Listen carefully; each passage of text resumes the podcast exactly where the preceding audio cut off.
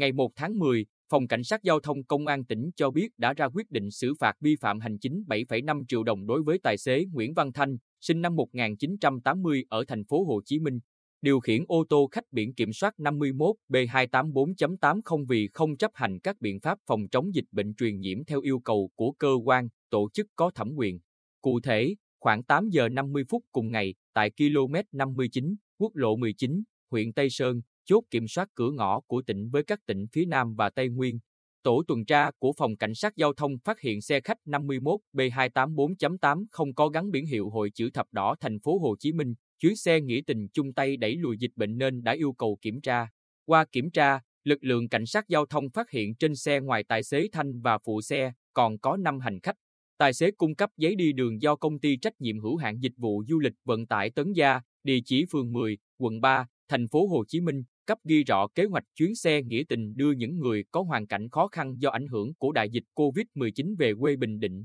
Theo hành khách khai nhận, hợp đồng chở 5 người cùng gia đình từ thành phố Hồ Chí Minh về xã Phước Sơn huyện Tuy Phước là 18 triệu đồng. Cơ quan chức năng xử phạt vi phạm hành chính và yêu cầu tài xế di chuyển ra khỏi tỉnh, đồng thời đưa 5 người đi cách ly theo quy định. Qua đây, Phòng Cảnh sát Giao thông cũng khuyến cáo tình trạng các công ty, nhà xe kinh doanh vận tải lợi dụng tâm lý muốn về quê của người dân nên giả danh chuyến xe nghĩa tình chở người từ vùng dịch về địa phương rất dễ lây lan dịch bệnh trong cộng đồng.